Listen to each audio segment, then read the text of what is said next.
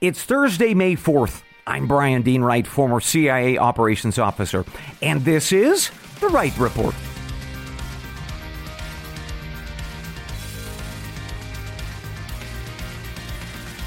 A good day to you, ladies and gentlemen. Welcome to The Wright Report, your daily news podcast. I've got three briefs for you this morning that are shaping America and the world. First up, we've got a lot of news that affects your pocketbook to talk about. First, the Federal Reserve raised interest rates yesterday. Second, the Labor Department says that layoffs are going up. And third, the company IBM is pausing its hiring for certain jobs because they say those jobs can be better done by artificial intelligence. We'll cover it all. Second, we've got a series of updates on what I call dirty green energy. First, Congress just overturned a Joe Biden rule on solar panels. Next, the state of New York just banned gas stoves. And third, the White House is admitting this morning that its embrace of solar, wind, and lithium ion batteries is leaving us vulnerable to China.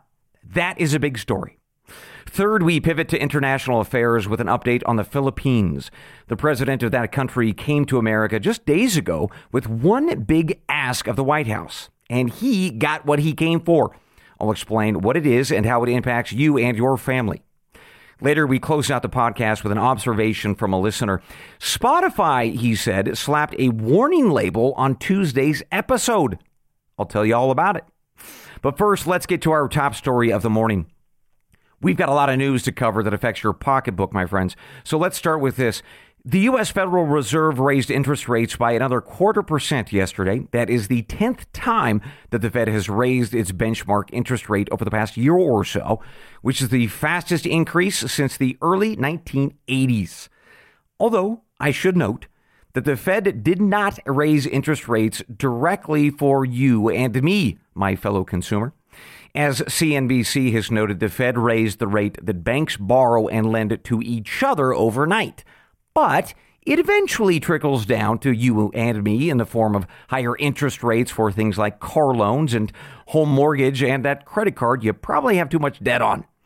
Now, let's actually talk about that, uh, what the quarter percent bump means for those of us who have a little bit of credit card debt. So, analysis done by the company Wallet Hub says that this uh, quarter percent increase means an additional $1.7 billion in interest payments nationally. Okay, so let's ask why is the Fed doing this, raising these rates? Well, the hope is that these interest rate bumps will cool down the economy, which in turn will cool inflation rates, which have been bonkers lately.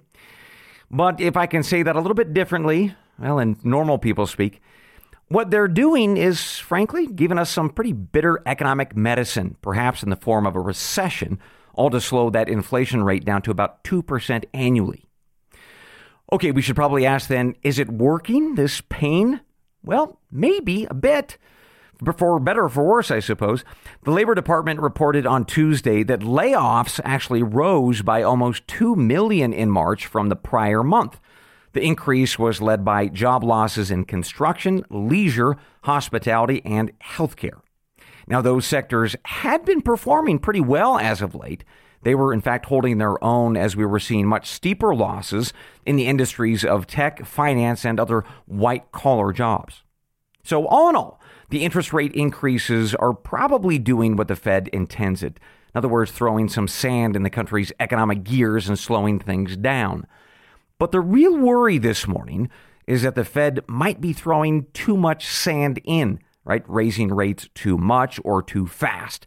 And by doing so, that could seize our economic engine into a full blown, very nasty recession. All right, with that news, that actually allows us to leapfrog to our third piece of economic news this morning. The company IBM announced on Monday that it would pause the hiring of jobs that they believe that artificial intelligence will probably be able to replace or do in the next five years. So here's what the folks at IBM told Bloomberg News on Monday. The CEO of IBM, a fellow named Arvind Krishna, said that it didn't make sense to hire humans for jobs that, as he expects, artificial intelligence programs can do just as well, if not better. So, he says, it is smarter to pause or freeze the hiring of humans for now. Now, which jobs exactly he wants to either eliminate or freeze, it's a little bit in flux, but he noted that workers in human resources will probably be the first to go, or he will need fewer of them. The same is true of any job, he said, that has a high rate of repetition. So later, an IBM spokesman tried to put numbers to this. Uh, he said that the number of frozen positions would probably be around 7,800 jobs, either that they won't hire for or won't backfill. Now, the spokesman and the CEO both said that jobs requiring more, say, creative skills or critical thinking would probably still require humans for now, probably. But they said AI programs like ChatGPT are changing so rapidly that it's pretty tough to predict the ultimate fallout of what jobs human can still do better than these programs. So, for instance, customer service jobs, they say, could ultimately be affected too. So, that is why I'm going to keep watching this issue of AI very closely, in addition to the normal economic stuff like the Fed changing interest rates. Because while I don't know if the robots are coming for your job or mine, we should be watching this either way to make sure. With that, let's now move on to our second brief of the morning, and we're going to switch gears from economic issues to energy issues. Now, specifically, we are going to talk about the world's energy revolution, which, as listeners know, is the pivot away from traditional fuels like oil and gas to harvested fuels like solar and wind that we harvest out of the sky. Plus, of course, the batteries that run it all. So, depending on how this revolution goes, it could lead to, say, clear blue skies or, frankly, electricity blackouts. So, the first big piece of news on the energy front is that late yesterday, the U.S. Senate passed a bill to overturn Joe Biden's executive order that has effectively allowed banned Chinese solar panels into the United States. So, to refresh our memories on this issue, China controls the overwhelming majority of the world's solar panels and all of its bits and parts. So we spoke of this in, in, pretty good depth back on April 25th. You can definitely go back and check out that episode if you missed it. But just to remind you of how complete Beijing's control is of the supply chain for solar panels, their companies make 98% of the ingots, 97% of the wafers, and 81% of the solar cells and the modules that you see on the rooftops and the solar farms all throughout America. Well, unfortunately, much of that supply chain relies on labor in concentration camps in the Xinjiang province of northwest China. Now, normally, that would be enough to block their sale in the United States per U.S. law. But Chinese companies have been pretty sneaky. They're now shipping those panels first to places like Vietnam and Thailand, pretending that they're actually made there. And then onward to America, those fake solar panels go. Well, Mr. Biden and his allies were and are aware of that scheming, but their argument is that there is a climate emergency and we need those Chinese panels on our roofs and our solar farms. So, Mr. Biden issued an executive order last June to waive off the tariffs and penalties related to those cheating panels coming out of Vietnam and Thailand. Now, those tariffs had been upwards of 254%. Well, yesterday, the U.S. Senate weighed in on this issue, and on a bipartisan basis, a vote of 56 to 41, senators said that Mr. Biden was wrong to waive those tariffs and that they should be restored. So, for what it's worth, the U.S. House had said exactly the same. They voted on this same measure previously, and it passed there on a bipartisan basis, too. Well, what comes next? Unfortunately for supporters of the bill, Mr. Biden has promised to veto the resolution, and it looks like Congress doesn't have the votes to override his veto. So, for the next, well, at least 14 months, it means that virtually every solar panel that you see installed in the United States will be made in China. And they were constructed using labor from concentration camp victims. And I'll tell you, that is why I so often refer to this industry for solar, wind, lithium ion batteries, not as green or clean or renewable energy, but rather dirty green energy. Which, by the way, takes us to our second update this morning on this, well, surprisingly dirty energy revolution. The state of New York has just become the first state in the union to ban natural gas stoves and furnaces. So here are the details, as reported by Reuters News Service and CNN. Late Tuesday night, the New York State Assembly and Senate passed a state budget that included this provision. If you are going to build a new building, like, say, a single family home, you are not allowed to install gas powered stoves, furnaces, or propane heating. Instead, you have to install all electric heating and cooking appliances. So, this law will be effective starting in the year 2026 or 2029, depending on the height or size of the building. So, there are some exceptions for now to this new rule. Those exceptions include large commercial buildings and industrial buildings, hospitals too. And it appears, for now, those of you who have existing buildings and homes with natural gas, well, you can keep that gas for now. So we should probably ask why is New York State doing this? Well, as noted by the governor's office, the goal is to reduce the state's use of natural gas and to limit the demand of, frankly, an industry that the governor says produces a climate destroying product. So here's a quote that I think sums it up quite nicely by a member of the assembly. Quote, this rule will help make sure that we are on track to meet our climate goals while also investing in a greener New York. End quote. Okay, so if this issue of taking people's gas stoves away from them sounds a bit familiar, yeah, it should. So, back in early February, there was a debate about whether this idea of, of seizing gas stoves would catch fire nationally, no pun intended. And it was all because a member of the Biden administration said that they were exploring rules to ban gas stoves nationally. Now, the Biden official later backtracked, but many Republicans and independents expressed some pretty shocking outrage and anger at this idea.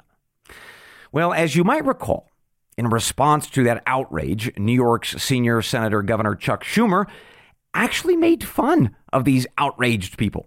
So here's what he said on February 3rd. Quote, you have to laugh at the gas stove ban narrative being cooked up by the MAGA GOP, end quote. He later added that, quote, nobody is taking away your gas stove, end quote. Well, a couple months later, he was wrong. In fact, they are taking away gas stoves, at least in his New York state, as long as you're talking about building a new house. And speaking of being wrong on the issue of energy, although I'm not sure Chuck Schumer would admit to that, but regardless, the White House admitted yesterday to something pretty close to being wrong.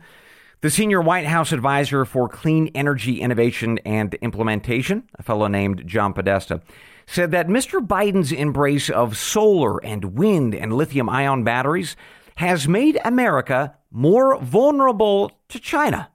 In fact, so vulnerable that we're now in a similar position to Ukraine and Europe when Russia started shutting off the natural gas pipelines just before the war.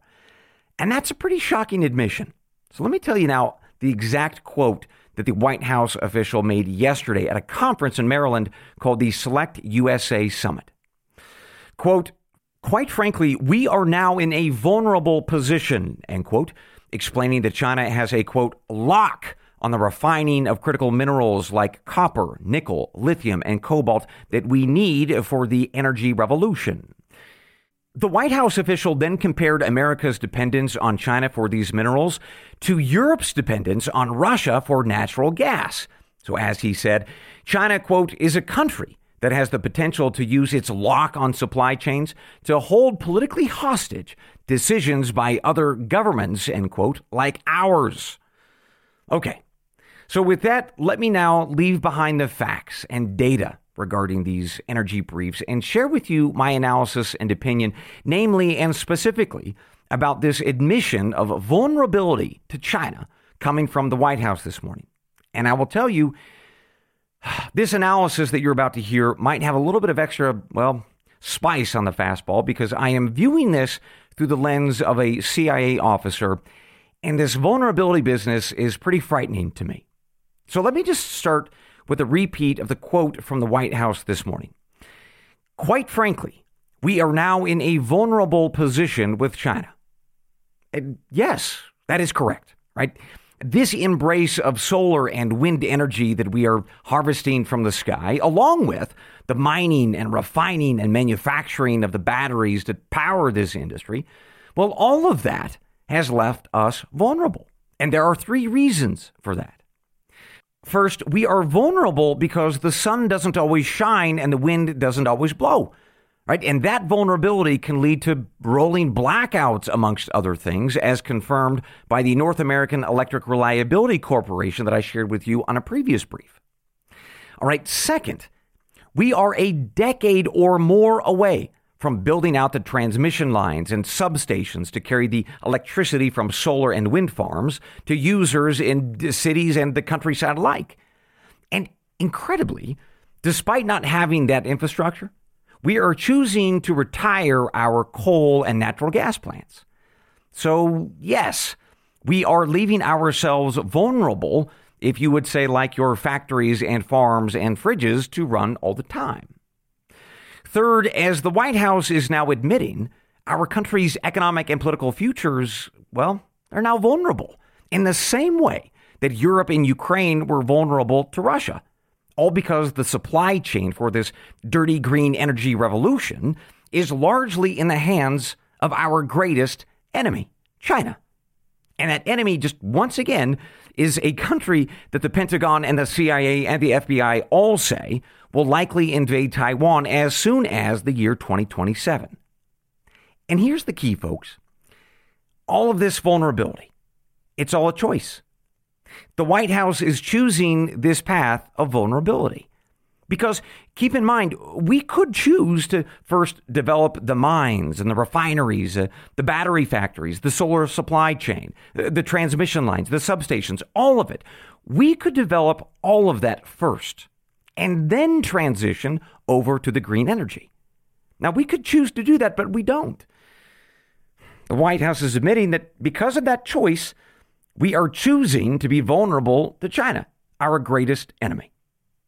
And I want us to think about that a lot. In fact, I want us to think about that using a little bit of a historical lens. It would be as though President Bush chose to make us vulnerable to Al Qaeda, or President Reagan chose to make us vulnerable to the Soviets, or President Roosevelt choosing to make us vulnerable to Nazi Germany. And it just doesn't make any sense. As a former CIA officer who has spent his life focused on national security, none of what the White House is doing makes sense. Right? You do not make your country more vulnerable to your greatest adversary on purpose.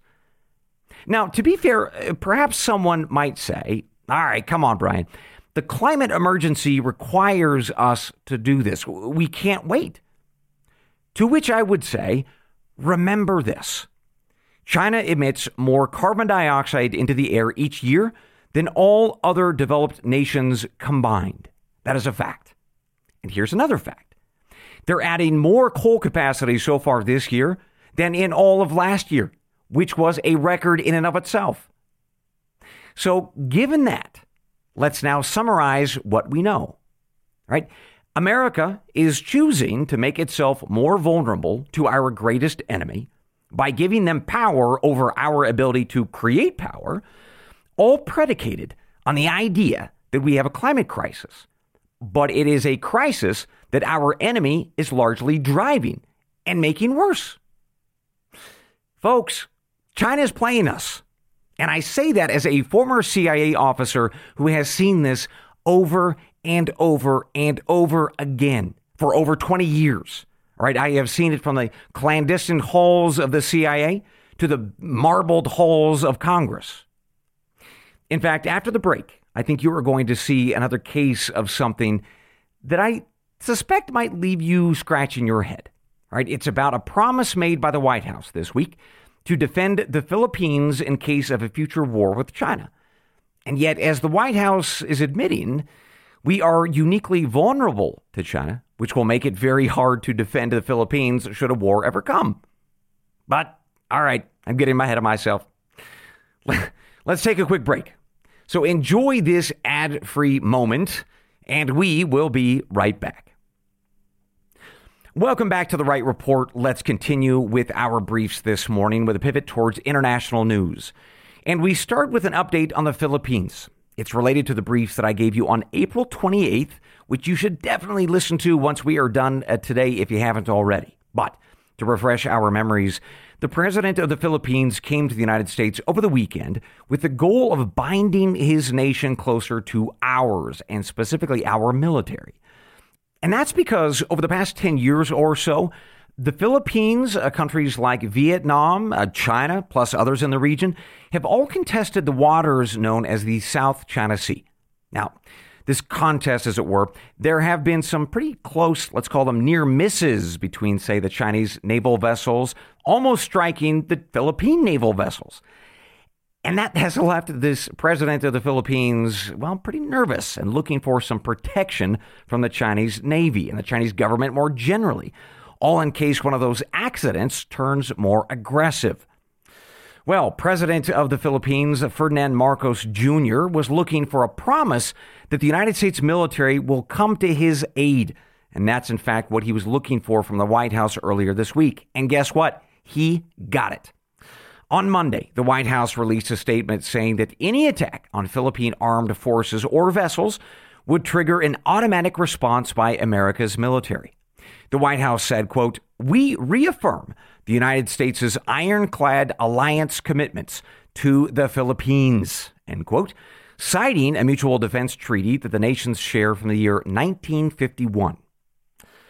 Well, then yesterday, President Marcos of the Philippines went to the Pentagon, uh, this time to meet with the U.S. Defense Chief Lloyd Austin. And after working together, they released some general guidelines on how different U.S. agencies and departments would respond if there were outside aggression against the Philippines. So the guidelines called for, quote, a whole of U.S. government approach to coordinate actions in the event of an anticipated or emergent crisis or contingency, which, just to translate that DC speak for you, it means that the United States will be there to defend the Philippines if China attacks. And I must say, that is a distinct possibility.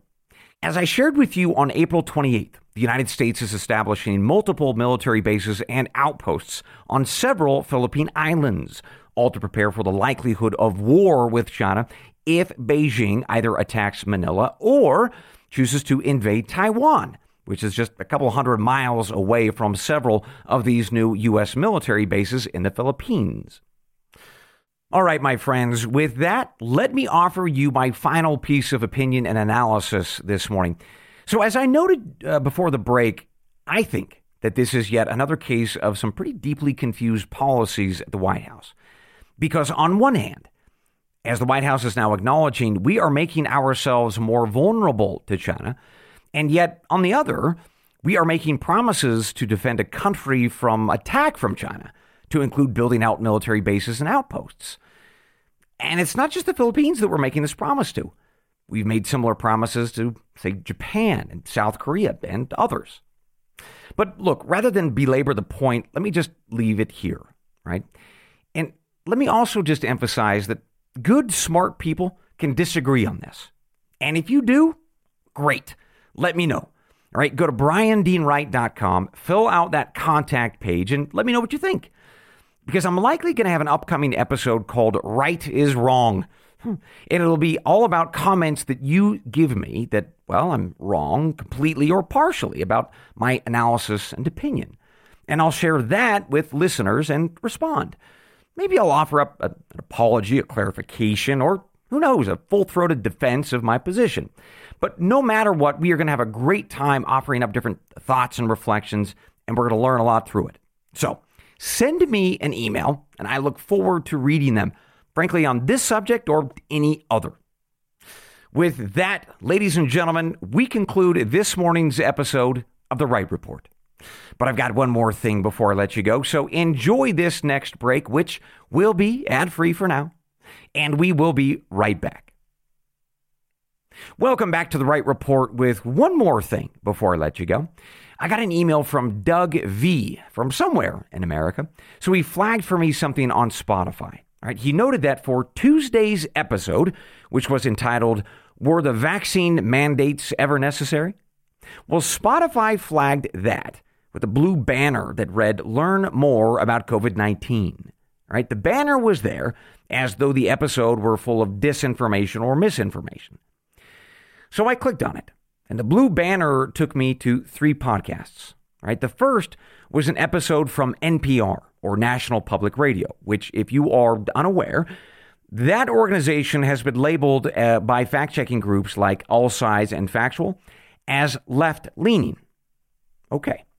The second COVID podcast that I was sent to by Spotify, all right, eh, I was sent to Vox Media, or that's V O X Media, which organizations like All Sides and other fact checking groups label not just as a, a leftist leaning media outlet, but a far left leaning media outlet.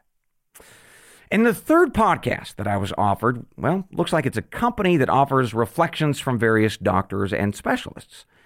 Now, what's certainly true is that I am not a doctor, but neither are the folks at NPR or Vox Media.